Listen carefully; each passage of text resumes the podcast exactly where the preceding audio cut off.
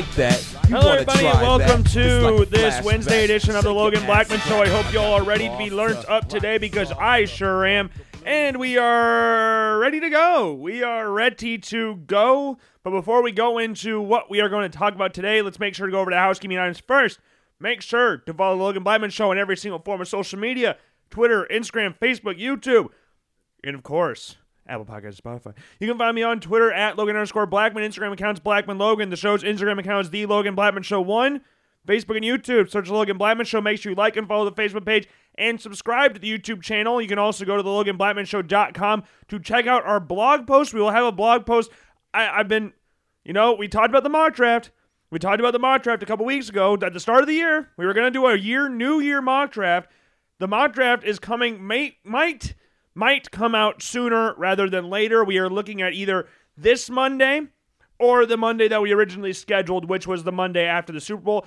I don't know which one would be better, so it's either going to come out on the 5th of February or the 12th of February, which isn't that weird. We are already in February. It feels like the freaking year just started. Like, I remember doing that show where we went over the mock draft and that we were going to do a mock draft Monday. We were going to have all that stuff out, and it just didn't end up happening because so much other crap went on that weekend when we were supposed to be releasing it. If you remember that episode, good on you.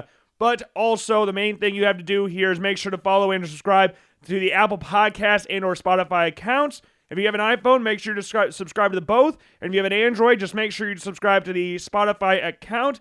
And make sure to leave a rating on 5 stars on both. Doesn't necessarily need to be a 5-star rating. But, you know, I would greatly appreciate a 5-star rating more than a 1-star rating. But if you don't feel the show's up to snuff, you leave a review how you see fit. Just let me know why you feel the way you do down in the description below. And man, oh man, oh man, I got some feelings today. Speaking of feeling like stuff, if you feel like this show's not up to snuff, let me tell you how I feel about this football season. Absolutely shite. This is one, and I've said this before throughout the season, this is one of the worst NFL seasons that I can remember in recent history. This is the most unanticipated Super Bowl that I can remember in recent history. Like, I am not pumped up for this Super Bowl in the slightest. There's no real reason why. Like, I despise the Kansas City Chiefs, yes, but the 49ers, I have really nothing against them. They have a bunch of people from the state of Iowa on there. They have Brock Purdy, obviously. They have George Kittle. Like, it's fun to see. I want to cheer for them. But I'm just not excited for the Super Bowl. Like, if I would have been had the Lions made the Super Bowl. I don't even care if the Ravens made the Super Bowl, cool. That wouldn't hurt my feelings. I like the Baltimore Ravens. I like Lamar Jackson. I like all that stuff they have going on over there. Ed Reed's my favorite defender of all time. I loved what the Ravens have done since moving there from Cleveland in 95. It's been a very fun ride for them over there, especially given that their original franchise, the Colts, tucked away in the middle of the night and took on some Mayflower buses or Mayflower vans and took their ass to Indianapolis. Like, they deserve this. They deserve to have the success that they've had since they've come back to the NFL fray. But if the Chiefs beat the Ravens, that's fine. As long as the Detroit Lions made the Super Bowl, that is all I would have wanted. That's all I wanted was the Detroit Lions. In reality, that's all I really wanted was to see the Detroit Lions in the Super Bowl. Isn't that insane to think about? Like, well, I didn't even say what was insane. You know what's funny to think about when it comes to Detroit Lions? The Lions were the first ever 0-16 team in NFL history. The first. Yes, there were teams that went winless before. Like the Tampa Bay Buccaneers, when they became an expansion franchise, they went 0-27. They're the first, or 0-26. I can't remember what the exact record is, 26 or 27 games. But at that time, they only had 14-game seasons. So it wasn't that they weren't 0-16. Yes, they had the longest losing streak in NFL history. But the first team to go 0-16 in a singular season was the Detroit Lions in 2008.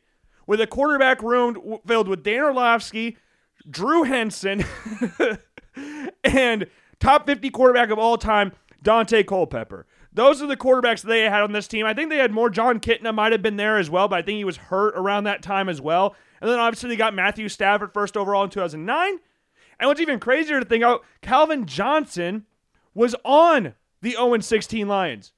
Like, when you think of terrible-ass franchises, terrible-ass teams, you usually don't associate a Hall of Fame player with said terrible-ass teams. But Calvin Johnson was on this 0-16 team. He was on the first ever 0-16 team in NFL history. In history, Myles Garrett almost got it Myles Garrett, no, Myles Garrett did. Myles Garrett, first year in the NFL, was 0-16 Browns. The first year of his career in the NFL was the 0-16 Browns. And if you start, Calvin Johnson's second year in the NFL was the 0-16 Lions. Because he got drafted in 07. He was drafted second overall behind, guesses everybody, 5, 4, 3, 2, 1. Jamarcus Russell. Yes, you all got it. But like as bad as Jamarcus Russell was, I'm sure Calvin Johnson at that time would have loved to trade places with Jamarcus Russell. I'm sure he would have liked to do that when the Lions were going 0-16. But Myles Garrett, his first year in the NFL, getting drafted first overall in the same draft as Patrick Mahomes, Mitch Trubisky, John Ross. There's so many great players in that draft. Christian McCaffrey. That's the same. Yeah, Christian McCaffrey, Leonard Fournette. Because the top 10 in that draft, if I remember correctly, a little bit of a tangent here, sorry. But we're talking about the draft, and I get all excited talking about the draft. We'll talk a little bit about the NFL draft later on in the show. But that top 10, I believe, was Garrett 1, Trubisky 2. Number 3 was Solomon Thomas, who got drafted by the Niners if they traded back with the Bears to go second overall, because the Bears were at 3 originally. And the 49ers used the old tactic of, hey, Chicago, hey, Ryan Pace, hey, Matt Nagy, or not Matt Nagy, hey, John Fox. There are a lot of teams trying to trade up to the second overall pick because people forget this, that Mitch Trubisky was not only the first quarterback off the board, he was in the running to be the first player off the board. I think people kind of forget that the Cleveland Browns were actually thinking about trying to choose between Mitch Trubisky and Myles Garrett. And in hindsight, that is really funny. But even at that time, it was kind of humorous. But Mitch Trubisky was seen as the guy that could be a franchise guy. I'm pretty sure he's from Ohio, so the Browns wanted that local kid back. And they had a second first-round pick. So it was like if the Browns didn't take Trubisky 1, they were going to try and get him later in the first round. Because no one in their right mind thought the Chicago Bears would be taking Mitch Trubisky second overall. No one thought the Chicago Bears were going to be taking a quarterback. Most people thought they were going to take Jamal Adams, who obviously went to the Jets at 6. And this is kind of funny. We didn't talk about this last show, but I definitely wanted to bring it up. I've been on this like weird tangent. This is like insanely off topic, but I've been on this weird run recently where I'm watching like old, not super old, but like 6, 7, 8 years ago videos of drafts.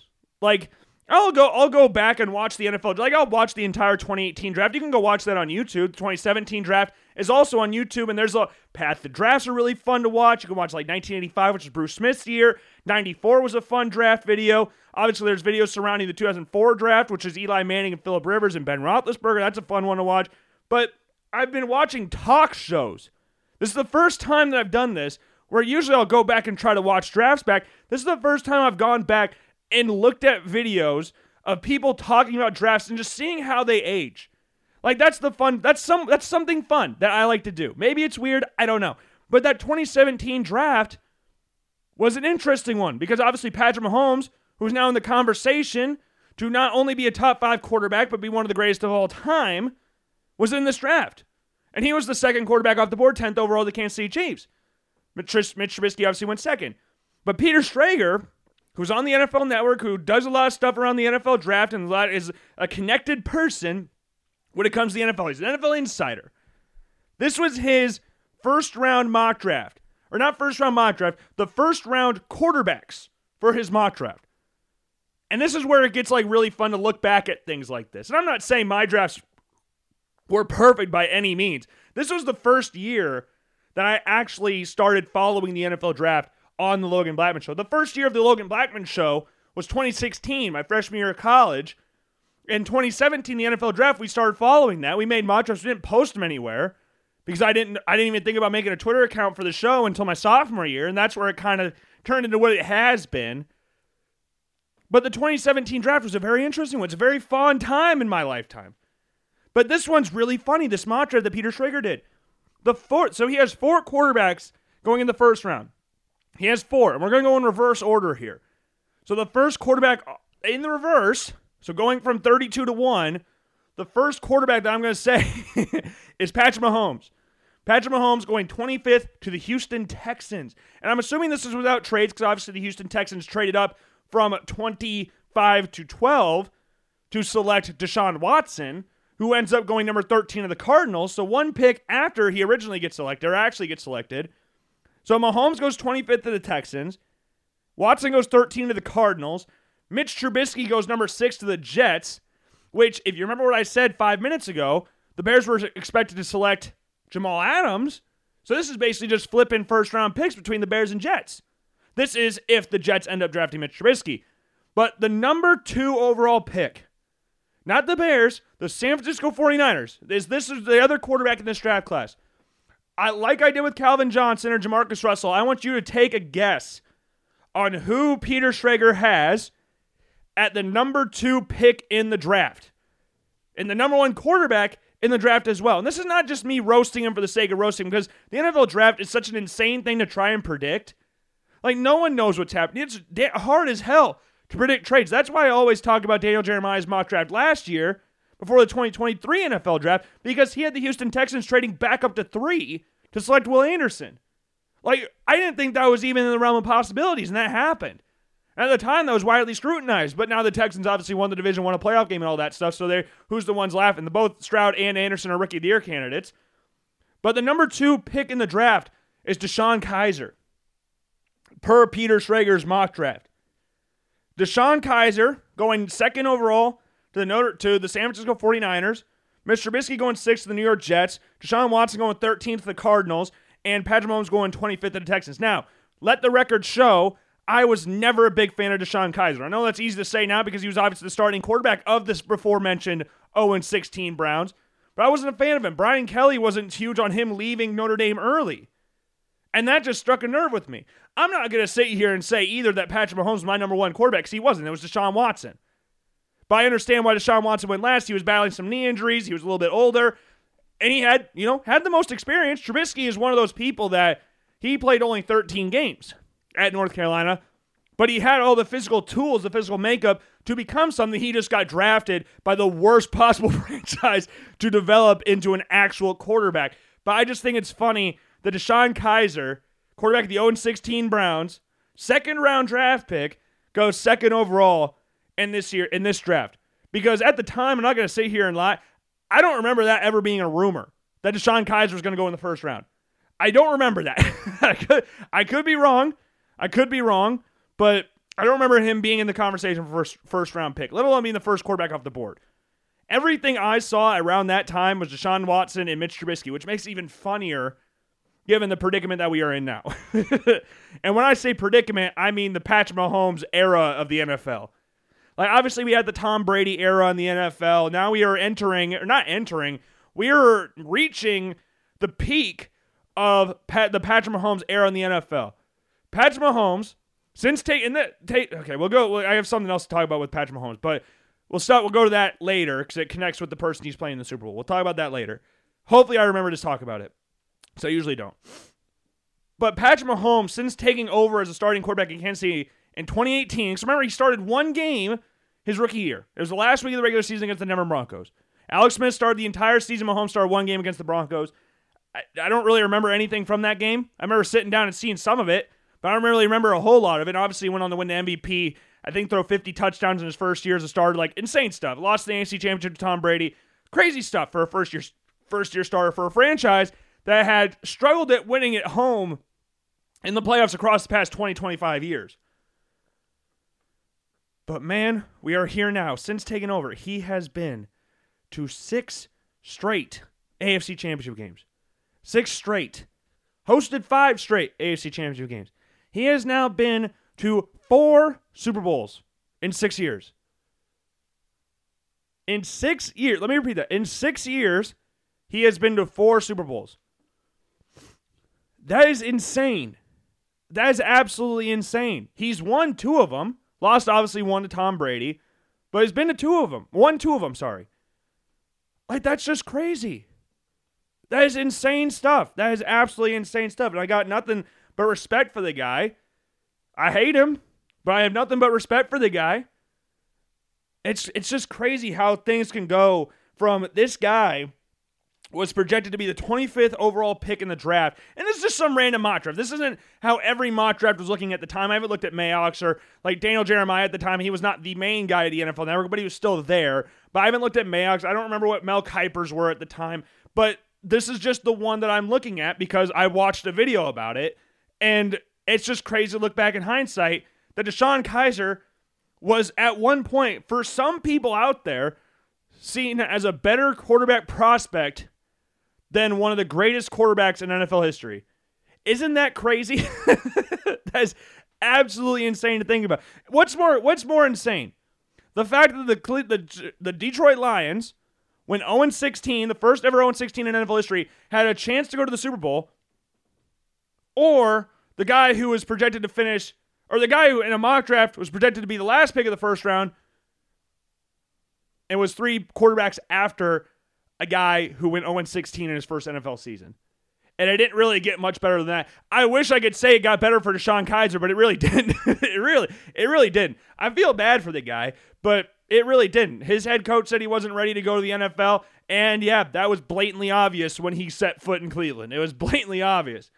I remember people were actually pretty excited about the Browns draft because they came out with David Njoku as well. I think Jabril Peppers was in that first round. You traded back with the Texans, which in hindsight, we remember when we did the top five dumbest, like we went over random franchises, we did top five dumbest.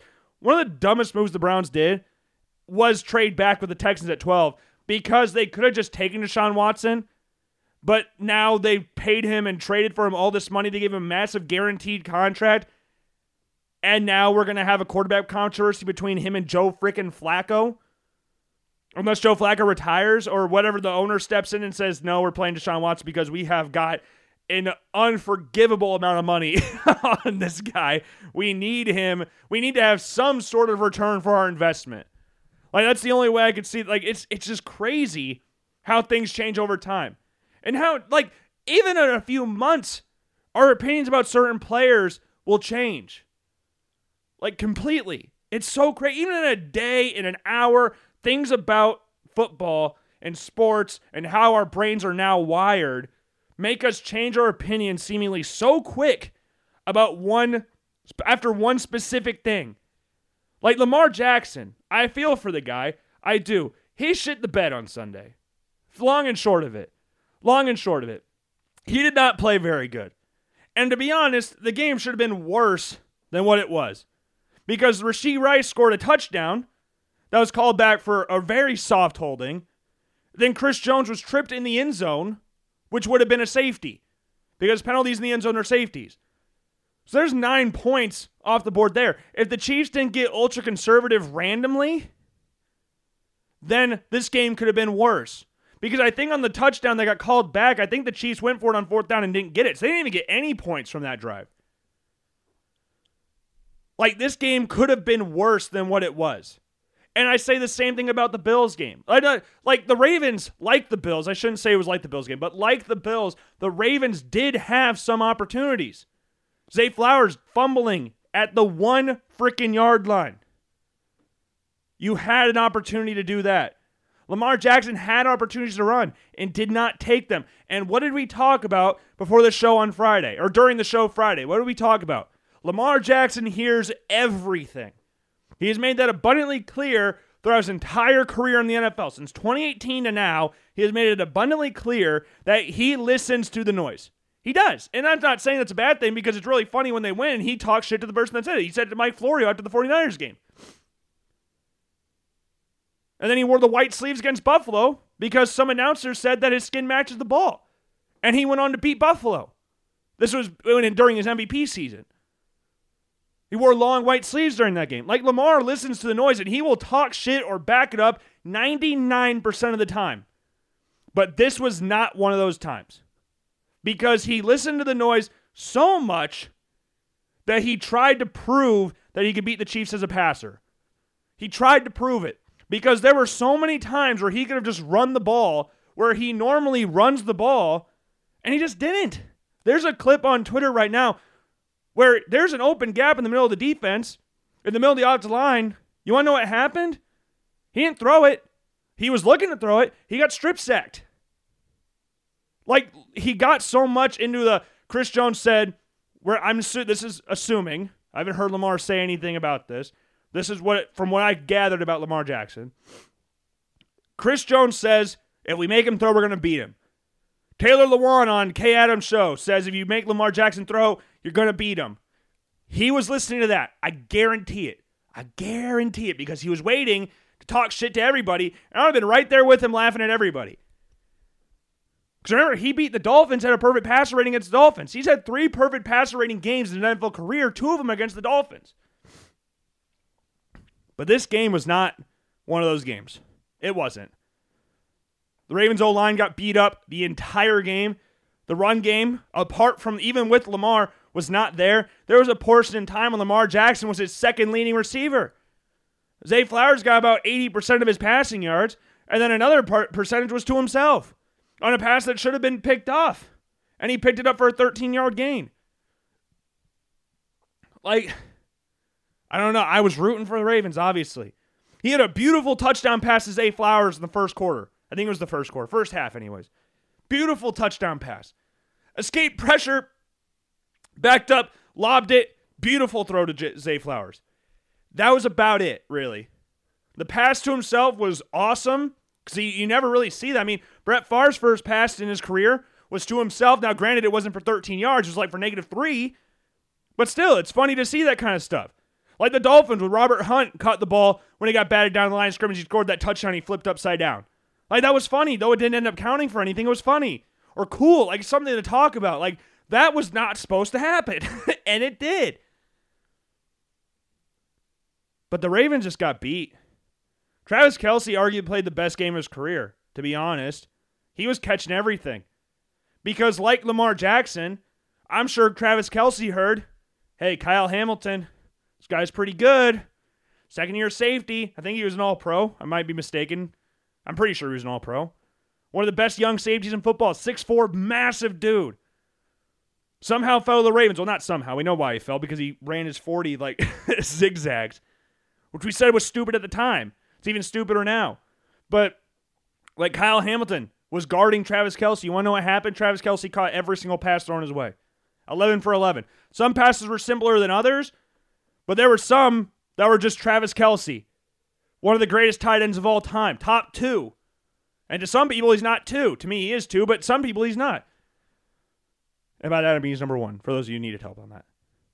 But like the back shoulder throw, one of my favorite plays in football when it works is a back shoulder throw. If you've listened to this show during the regular season in college football, you heard me wax lyrically about Roma Dunze at Washington and Michael Penix at Washington and their back shoulder throw connections.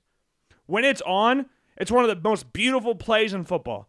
It's one of the hardest plays to do, but it's one of the most beautiful when everything works out. And Patrick Mahomes connects on a back shoulder throw to Travis Kelce in the end zone. Then we got the play where Patrick Mahomes rolling everywhere. He lobs it up, takes a shot, and Travis Kelce makes a diving catch to pick up a first down. And then Patrick Mahomes' knees almost freaking explode on one hit. I don't know how he didn't tear both of his ACLs. I don't know. I just don't know how it happened.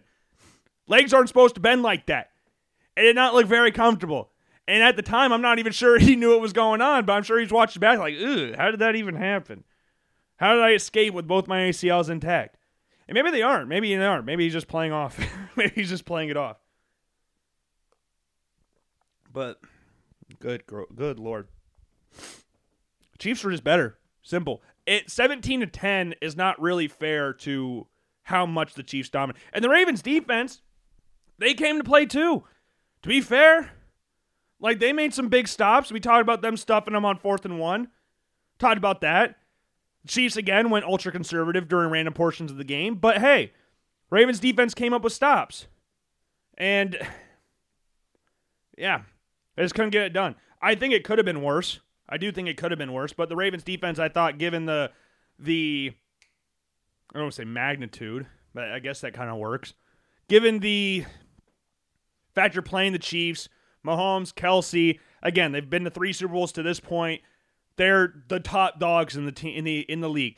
Most people out there are actually, I would imagine, like I was picking this surely off of vibes and what I want. It was the Ravens. But I also did think the Ravens would win this game because they're at home, good environment. You got Terrell Suggs, you got Ray Lewis, you got Ed Reed all there. Like, it's going to be an awesome atmosphere. But then there are the other people that used their brains and said, hey, this is Patrick Mahomes in the playoffs.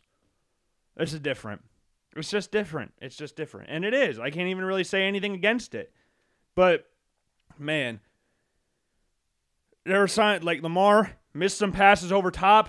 He threw the ball in the triple coverage, got picked off in the end zone. And I've seen a lot of clips about that not getting called, which I don't know. I don't like that pass interference call anyways. He bumped him. And then you got the one where you got the holding call on Isaiah Likely again, or pass interference, whatever you call there. But the ball's like 15 yards out of bounds. All I've seen is the back angle. You don't see the actual game angle because the ball goes out of bounds. It's not like it's anywhere near him. And I understand the rule of the holding call because there's times where the ball doesn't even go anywhere near the receiver and you get some stupid BS defensive holding call. It's happened to the Bills a few times this season. But do I think those are penalties? I guess. They're not egregious. Like the Rams versus Saints NFC Championship game pass interference. That is an egregious penalty. That is an insane non-called penalty. I love how Jared Goff handles it. Jared Goff just literally goes, did they call it? No. Okay, it wasn't PI. And he starts laughing after every time he says it. But I don't really think there was anything that skewed it towards the Chiefs. Again, the Chiefs just were the better team. And like I said, there were multiple plays in that game or penalties called or not called that ended up screwing the Chiefs too. They had 9 points taken off the board for two penalties that weren't. One was a penalty that got called, or one was a penalty that didn't get called, and one really wasn't a penalty and got called. Very soft. They threw the flag on a screen pass in like 0.2 seconds. I've never seen a flag get thrown that fast in my life. from snap flag. That's pretty much what it was. It was a soft penalty. But, you know, we're in today's age. Everything's got to be rigged. Everything's got to be staged. And those people are just idiots. That's the long and short of it. And it's always the people that don't actually watch the games. And they watch the solely watch the stuff people post on Twitter. You're going to take it as gospel. Like, that's what really pisses me off. Like, as somebody that despises the Kansas City Chiefs, I can't take anything away from this game. I can't. I really can't. But you got people on Twitter that are whining and bitching about every single call, non-call made throughout this game, when the Chiefs could do the exact same thing. But since the Ravens lost, the Ravens clips are going to get more traction than the Chiefs clips. Because the Chiefs fans are usually responding to the Ravens fans or calls that the refs missed for their side. And like I've talked about with my friends numerous times this year, this has been the worst year of reffing since the replacement refs. Throughout the entire season. It's been the worst year of replacement refs since the replacement refs. These refs have sucked ass all year. There is nothing new about this. Like, you remember the roughing the horse collar call the Bills got against the Philadelphia Eagles when Gabe Davis is standing right there and it turned into be an intentional grounding call? When it hit Gabe Davis on the top of the shoes, or the intentional grounding call with Gabe Davis on an option round with the kicking unit was already on the field, like that stuff. And then I've saw people complaining about Zay Flowers' taunting penalty versus Travis Kelce taunting. Travis Kelce's just yelling at people. He's not pointing and yelling at people. He's just getting in the face of people like most people do in NFL games. Taunting is what Zay Flowers did by the rule because Josh Allen got a 15-yard penalty and a taunting call against Cincinnati Bengals. Why? Because he pointed at a dude laughing at him. Zay Flowers spun the ball at L'Jarius Sneed's face after pushing him on the ground. That's a penalty. That's how, I'm not saying I agree with it, but that's how they called that penalty. It's how they've called it all freaking year. Like, if you go to someone's face and do that, it's a penalty. But when you're just jawing back and forth with somebody, that's not a penalty. But you get those clips on Twitter, and then people start running with it like this game was rigged for the Chiefs. Like, I've seen the conspiracy theorists can't get enough of this game because there's a win-win for all conspiracy theorists out there. Because before the game, it was that the Ravens were going to win because of the color thing. Because remember, the Super Bowl, past two Super Bowls, out of the 50-plus that have been before, the past two, the colors on the logo were the same colors the team's playing. Ooh. Not because they're actually better teams. No, because the colors. So it was the Ravens and Niners were going to make the Super Bowl. But now, since the Ravens lost, we have to have a new conspiracy theory because that one was proved bullshit, which we all knew the entire time. Now we've got, oh, it's Taylor Swift. They had to get Taylor Swift in the Super Bowl because, as you know, the NFL, famously low-budget league, struggles to make money, definitely didn't have enough interest in the Super Bowl anyways, the biggest global event for the United States sporting system. Like, if you're comparing the NBA Finals, the World Series, the NHL Stanley Cup Finals, in regards to a global audience, the Super Bowl beats it. I'm not comparing it to the World Cup, Champions League Final, and all that stuff. I'm not doing that. And like I said, I'm the least hyped for a Super Bowl this year than I've been in any year previous. I'm not excited for the Super Bowl. I don't think there are a lot of people are, apart from Chiefs fans and Iowa State fans, because you get to see Brock Purdy in Super Bowl. Apart from that, I'm not sitting here like, oh, I can't wait for the Super Bowl. No, I don't care. At this point, I'm cheering for the 49ers because I cannot take another stupid conspiracy theory that has no basis apart from vibes. That's pretty much it. It's always the people that don't watch football either. Like, I saw people saying the NFL was rigging this game for the Chiefs, the Ravens-Chiefs game. And the two people that I saw complaining about it are these verified people on Twitter. They have these political backgrounds and all that stuff. I clicked on the tweet. Both these tweets, the only ones I engaged with, engage isn't the right word because I didn't respond to any of them, but the ones I clicked on, they both said they didn't even watch the game. What kind of stupid-ass narrative are you trying to push? You didn't watch the game. And then they also said, I know nothing about football, in these same tweets. And you're going to sit here and say that it's rigged. You can't prove it's rigged because you have no idea what football is. Have you ever watched Remember the Titans? That is what acting looks like when you're trying to act out football. You can't do it. You can't. There's too many human emotions in football. There's 53 people on an active roster. 47, 48 people are on the team game day. All of them are actors. All of them. All of them are in on it because none of them have families. None of them are going to get bullied on. Tyler Bass deleted his entire social media. Is that because it was part of the script? Is that what it was? That he'd get death threats from random people? Is that what it was? God, it drives me insane. And I might have some connections to those stuff too. So that's what makes it even more insane. But it's just, they're so baseless. It's insane. And when you push back on them, it's just like, isn't it obvious? Well, no. What's your proof? Well, isn't it obvious? Like, shut up. It's so stupid. It is so stupid. Oh, my God. But back to the game itself. Lamar, like I said, he's probably going to win MVP. And he's going to have his 2 MVPs. But, yeah, I don't want him compared to Josh Allen no more. I don't want to see it anymore. I really don't. And I love Lamar Jackson. Lamar Jackson is one of my favorite players in the NFL by an extremely wide margin. Like I've always said, Lamar Jackson is my QB2 behind Josh Allen in regards to favorite players. But let's do this. Let's do a little conspiracy. Let's do a little game. Let's do this. Combined, Lamar, Burrow, Tua, Jalen Hurts, and Justin Herbert, when their playoff starts, 25 touchdowns, 13 picks. Those combined, those 5. Josh Allen, playoff stats. 27 touchdowns, 4 interceptions. And yet, I heard Josh Allen doesn't step up when the Bills need it most. Unless I completely missed it, did they say anything about Lamar Jackson needing to step up? I heard Shannon Sharpe say something about it, and guess what somebody said right after that? Oh, you got something against Lamar Jackson because he played with some kids during his fundraiser. Oh, that was what it was. It wasn't the fact that he actually played like ass. Lamar Jackson, 6 playoff games, 6 touchdowns, 6 interceptions. Like, what are we doing? What are we doing? Lamar Jackson's 2019 MVP season is one of the greatest seasons in NFL history. It is. That's why he was the second ever unanimous MVP. One of the greatest seasons in NFL history. But you cannot justify any reason. I, I have yet to actually, in talking to my friends about this, I have yet to find somebody actually give a reason for why Lamar Jackson's the MVP of the league, apart from the Ravens are the best team in the NFL.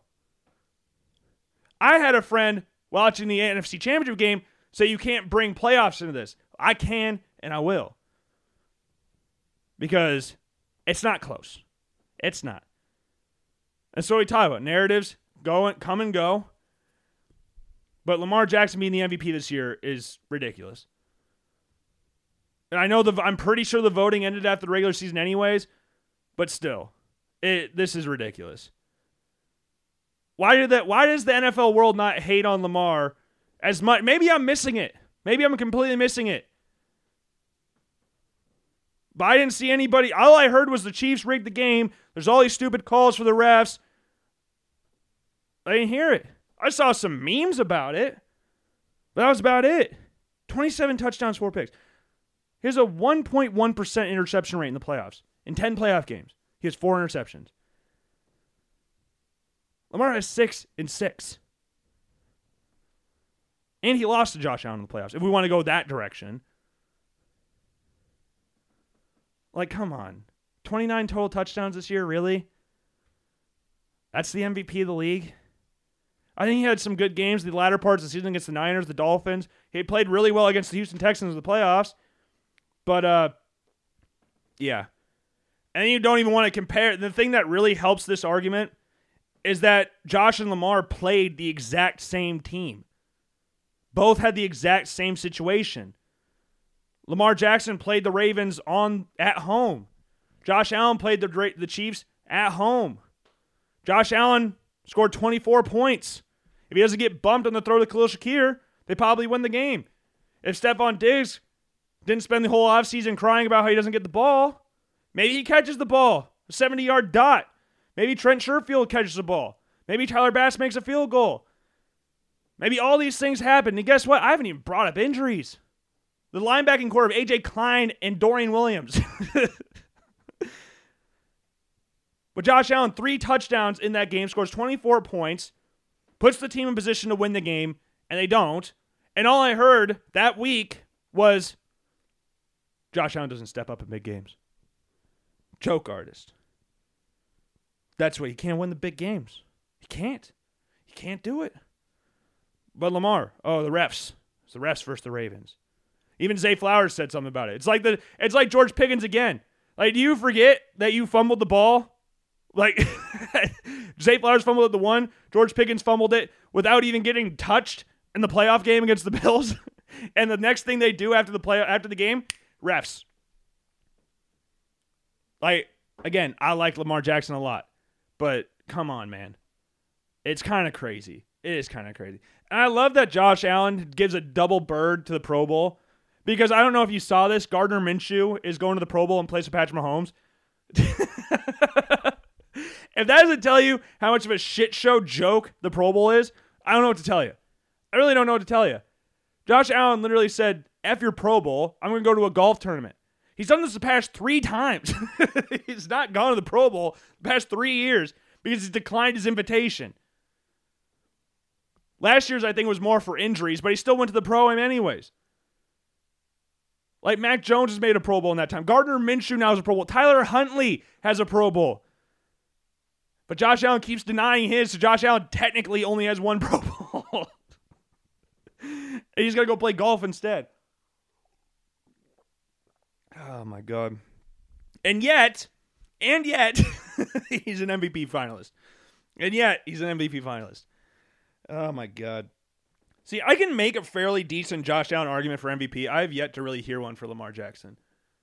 Like, Josh, I can say leads league in touchdowns, leads league in yards,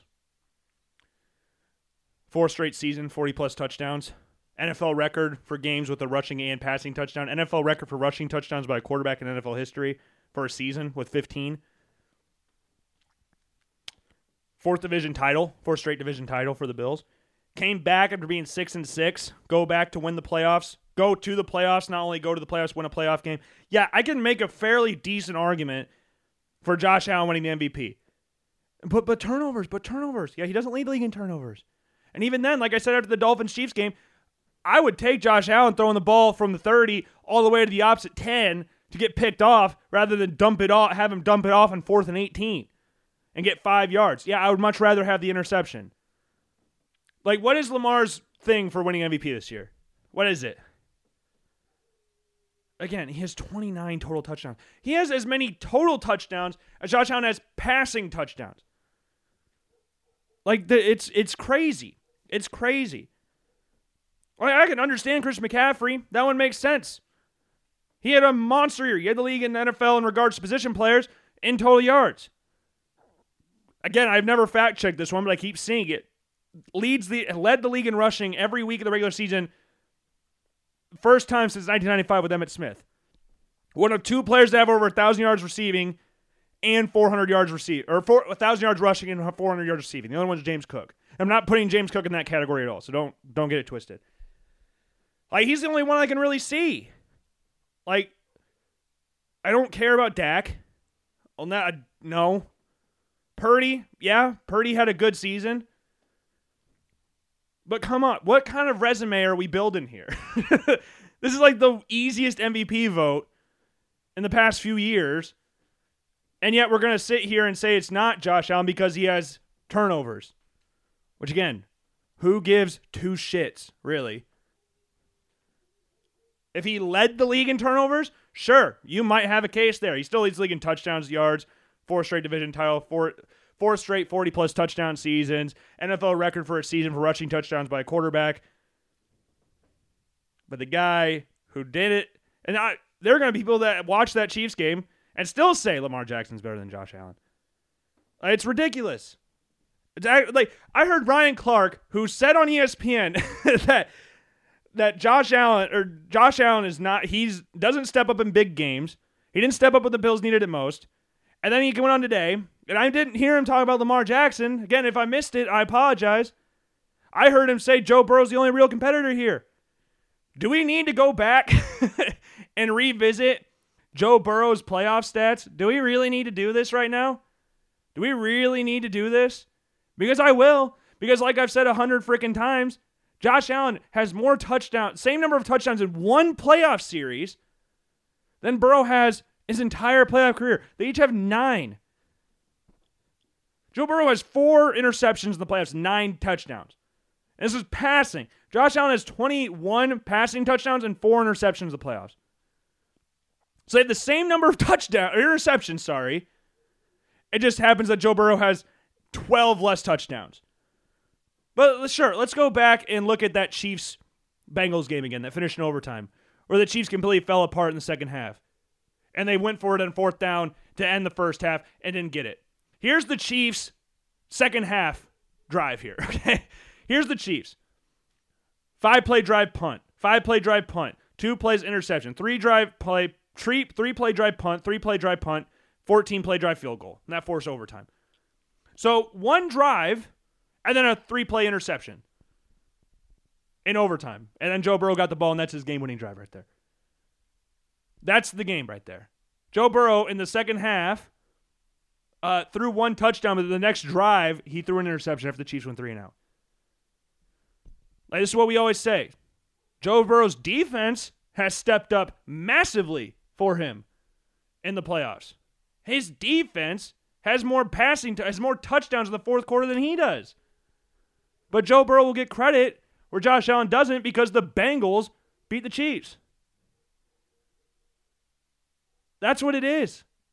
Joe Burrow is not better than Josh Allen in literally any metric apart from accuracy. I will give Joe Burrow accuracy. Joe Burrow is probably the most accurate quarterback in the NFL. I will give him that. And I think Joe Burrow's a top 5 quarterback. I'm not saying he's not. But let's stop this stupid charade we're doing right now because the Bills haven't beat the Chiefs. The Bills haven't beat the Chiefs. Again, the fourth quarter in this game for the Bengals against the Chiefs in the AFC Championship game, interception and then a field goal after the touchdown in the wait, was that even a Joe Burrow passing touchdown? Okay, it was a 2-yard passing touchdown from Joe Burrow to Jamar Chase. Josh Allen almost had a 70-yard touchdown pass. He got dropped. And it doesn't help that the Bengals beat the Bills in the playoffs last year. Joe Burrow didn't really do a whole lot in that game because the Bills left their receivers wide ass open the entire time. And Josh played like shit in that game. That did not help anything. Josh played like absolute shit.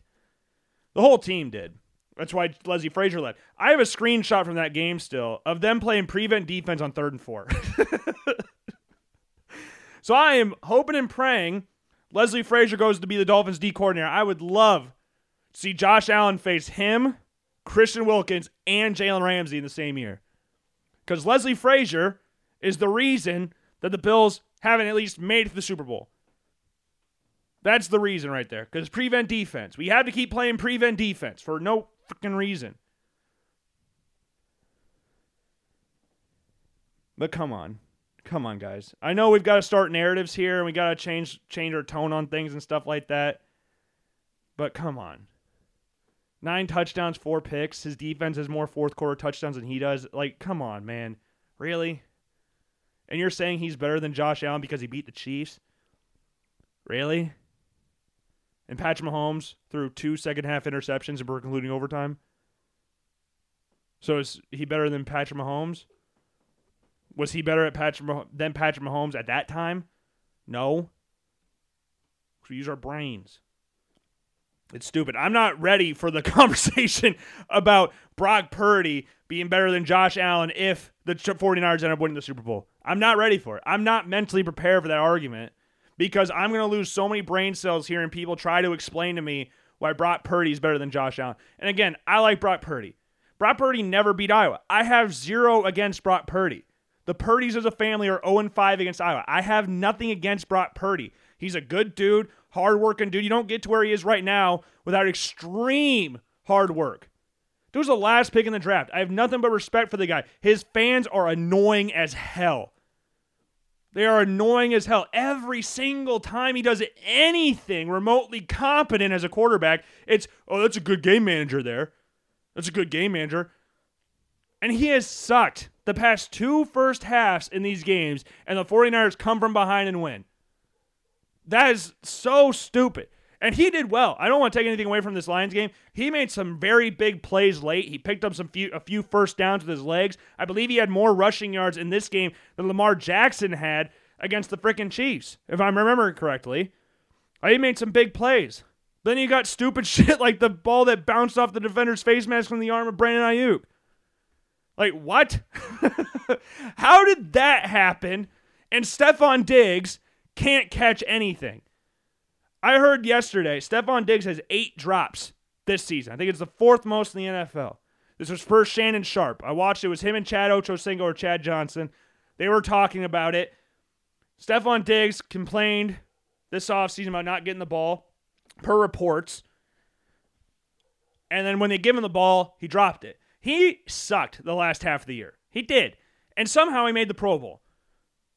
Like, again, he had less yards than Khalil Shakir on, 50 more targets. Like, it's insane. But, hey, you know what? That's how the way the cookie crumbles, I guess. Marquez Valdes-Scantling made a catch like Stefon Diggs against the Buffalo Bills. But it's the one that Stefon Diggs dropped. The stupid-ass... I hate my neighbors. The ones to the west of me, they got these 2 dickhead dogs that don't stop barking for anything.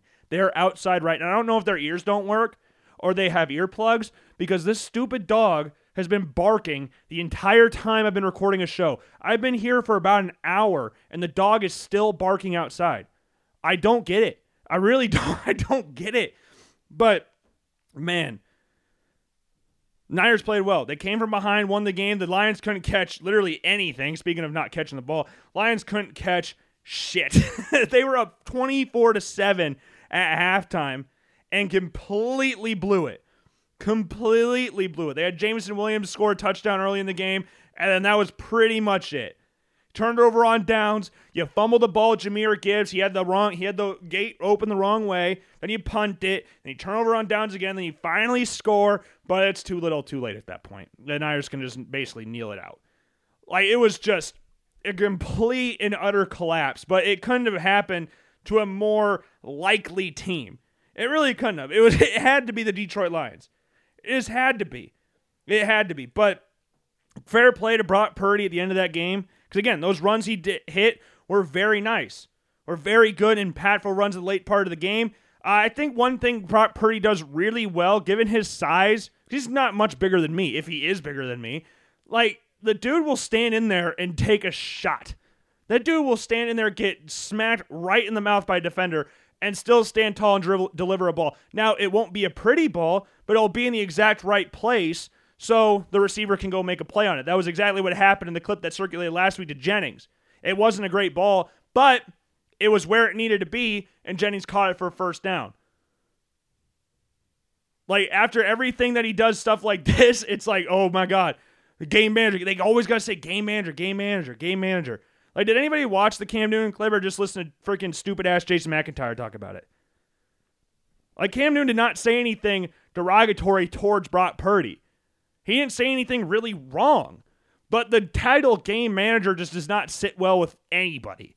So they view it as disrespect, when I don't think Cam was trying to be disrespectful because I watched the clip. It's like a 10-minute clip.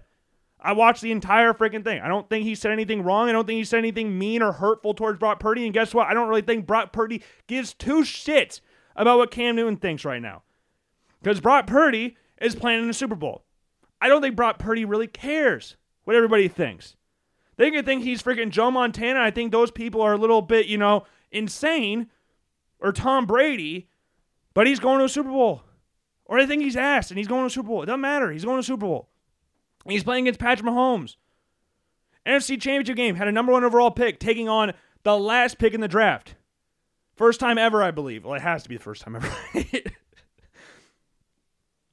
Just a very fun game, not the way that, you know, the Lions fans wanted. And I wanted to see the Lions in the Super Bowl for the reasons I mentioned before. But, man, yeah, the first half for Brock Purdy, 93 passing yards, 46% completion percentage, 1 interception, 39 pass rating, -1 rushing yards. Second half, 81% completion percentage, 174 yards passing, 1 touchdown, 132.8 passer rating, and 49 rushing yards. And we knew we figured anyways that they were going to have a good game throwing the ball because the Lions secondary is ass. We've known this. We said this last week. Like, the Lions secondary is not very good. It's not. So we were kind of expecting him, you know, to have a good game throughout, but, you know, you step up in the second half. That's sometimes all that really matters. You end up coming away with a win. And you look at this Super Bowl between the freaking Chiefs and Niners. We got a rematch from a few years ago. And I'm sure the Niners are going to open up as the favorites. But what pissed me off about this game is everybody from each fan base and each team is going to say, man, we were the underdogs. Doesn't matter who's actually favorite. it's going to be, I'm pretty sure the 49ers will say it more. And I'm pretty sure that's going to keep hammering down the game manager thing, which is getting old. I'm really tired of hearing about it. I really don't care. What's more annoying for people out there? Continuously hearing that, that's really good for a game manager. That, man, he managed the game pretty well. Or, for some people out there, Taylor Swift. What's more annoying? What's more annoying? Because to me, it's hearing the 49ers after every freaking game they win say, that's pretty good for a game manager, isn't it? It's every player, too. It's like Fred Warner, Nick Bosa, Kyle Juszczyk said it. Like, it's getting a little annoying. Now, I will say this. The Niners post-game, celebratory post-game stuff, that was a little sad. It was not as eventful as I thought it would be. You have George Kittle on the freaking stage. He did hit him with they had us in the first half, not gonna lie, which is a good one. But that was it. I'm not gonna lie, I was expecting so much more. from George Kittle in that regard. But you know what? They won. They ended up winning the game. They came from behind and they got the win. But it's gonna be an insane Super Bowl. It will be an insane Super Bowl. But I'm just not looking forward to it. I'm just really not. I'm not excited for it by any stretch of the imagination. Like, I was actually decently excited for last year's. I was actually decently excited for it. I'm like, even back in the day when, like, the Patriots were dominating everybody, like, I would look forward to seeing the Patriots Super Bowl because I was watching Tom Brady play and it was going to be like, oh, who can knock off the evil Patriots? They went to Super Bowl 9 times. They won 6 of them. Like, it was always like, yeah, I want to see who beats Tom Brady or who beats the Patriots and all that stuff. But I'm not that into it right now. And that's no disrespect to Patrick Mahomes or Travis Kelce because they're both great players, but all-time players. But I just can't. I'm just having a hard time motivating myself. Maybe, like, we'll get Brady on again. He'll have his say about the Super Bowl and all that stuff. But This season kind of sucked. I'm not going to lie. It's not one of the more fun seasons. The reffing sucked. The overall play wasn't very good. A shit ton of quarterback injuries never helps a funness factor for a league, but that's what we saw this year. That's really what we saw this year. And, you know, as we keep going on, like, I've seen people this week on national media, like Nick Wright namely, but he's also from Kansas City. He's a Chiefs fan, so you could take however this you want. He's gone on the air and said Patrick Mahomes is the greatest quarterback of all time, which he's not. You have a strong case for getting him top four, but you cannot put him top one. You can't. It's impossible to do this right now. Like, come on. And the more and more we go on, I mean, we're getting more 15-year-olds on Twitter that don't remember watching Tom Brady or don't have any recollection of watching Tom Brady, because I don't think you understand how scary this guy was. And I never thought I'd be at a point in my life where I'm defending Tom Brady. Like, my two probably least favorite teams in my life, I'm battling back and forth to say who's the greatest quarterback between them, and it's Tom Brady. It's Tom Brady. I don't think Patrick Mahomes will need to go on to win 7 Super Bowls to beat Tom Brady for the GOAT category, but we can't start it off 7 years in the league. We can't do that. Like, come on. Like I said it the other day, like, Tom Brady won 3 Super Bowls before he lost a playoff game. Like, like, can we respect that a little bit? And then now we're talking about Tom Brady didn't even have the greatest arm, or Tom Brady wasn't even that physically gifted. Tom Brady, quick, insane processor with a hose for an arm. Tom Brady had a very, very, I shouldn't say hose. It's not like Josh Allen's arm or anything, but Tom Brady had a very, very good arm that was consistent in an altitude, in a weather climate like New England, where you got the wind, the rain, the snow, like all that stuff, and he was consistent every time. Consistent in the playoffs every time. Like, I don't think it will take a little bit for me to ever go, somebody's the greatest apart from Tom Brady, because unlike the Jordan and LeBron stuff, for some people out there, people my age, we watched Tom Brady. We did. We watched those Patriots teams. And as time goes on, the more and more people associate those Super Bowls with Tom Brady rather than Bill Belichick or together. It's Tom Brady was the reason for the success in New England. And like, this is the only thing I will compare to Brock Purdy is their work ethic. It's the only thing I'll compare to them, because they don't play the same at all. But their work ethic, Tom Brady was picked 199. Brock Purdy was picked 2 whatever, last pick in the draft. Like, it takes a lot of work ethic to get to this point.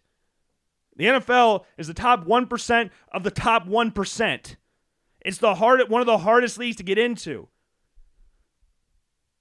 Like, 1% of high school athletes will go to college, like big-time college, and 1% of those athletes will go to the NFL. And then even less of a percent of those guys will go on to be starters and stars. Because the average NFL career, I know we think about the Tom Brady's, Mahomes, all these guys of the world, the Mannings. The average NFL career is like 3 years. Because like I brought up earlier, there's 53 players on a roster, and not including practice squad guys. Like, there's so many players in the NFL, and that's times 32. Plus the other people that they have during the offseason. So you have about 100 people in a locker room before the season starts. Or 80. It's 80. You have about 80 people on a roster before the season starts. That's just per season. Like, the average NFL career is not a Brady. It's not a Manning. It's not whatever. It's not that. I don't think you understand. Some people I don't think understand how hard it is to get to this point. And I will respect anybody that gets to this point, especially when they were such a late pick in the draft. Because normally, when you get drafted, or if you're in the later rounds, if you're day 3, it is better for you to get not drafted than it is to be drafted. And that's weird to think about, but when you go undrafted, you can choose where you want to go. Tony Romo did the same thing. When undrafted, he had a choice between the Broncos and Cowboys. He chose the Cowboys. Like, he had a choice to go places. You get drafted, you're going to that team. There's no guarantee you make a roster, especially when you got a top 3 pick waiting for you on said roster. Tom Brady had Bledsoe. Purdy had Trey Lance. And both of them got their opportunities for injuries, and guess what? Neither one of them gave it back. They didn't give them a reason to give it back.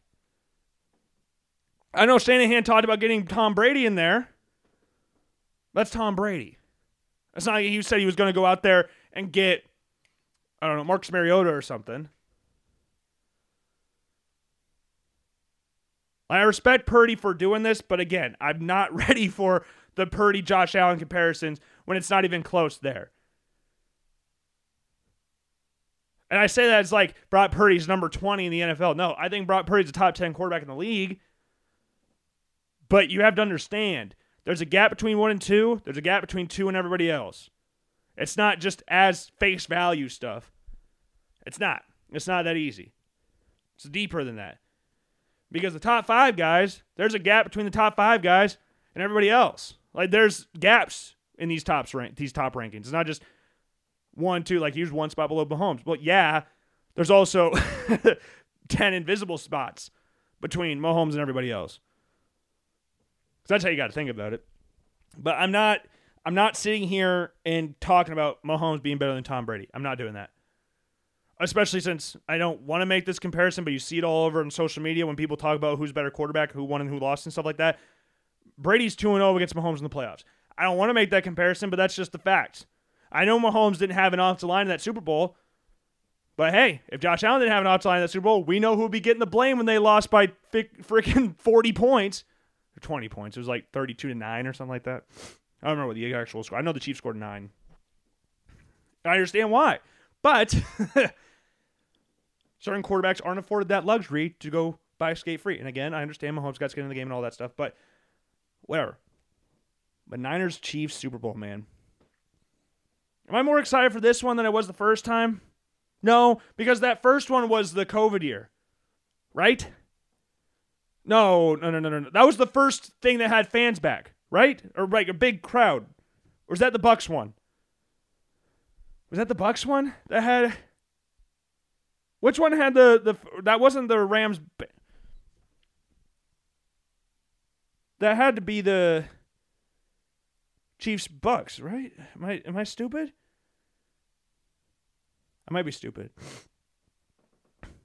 Defeat the Chiefs. Hold up. Let me see what I'm working with here. Because then who was the next year? Was that...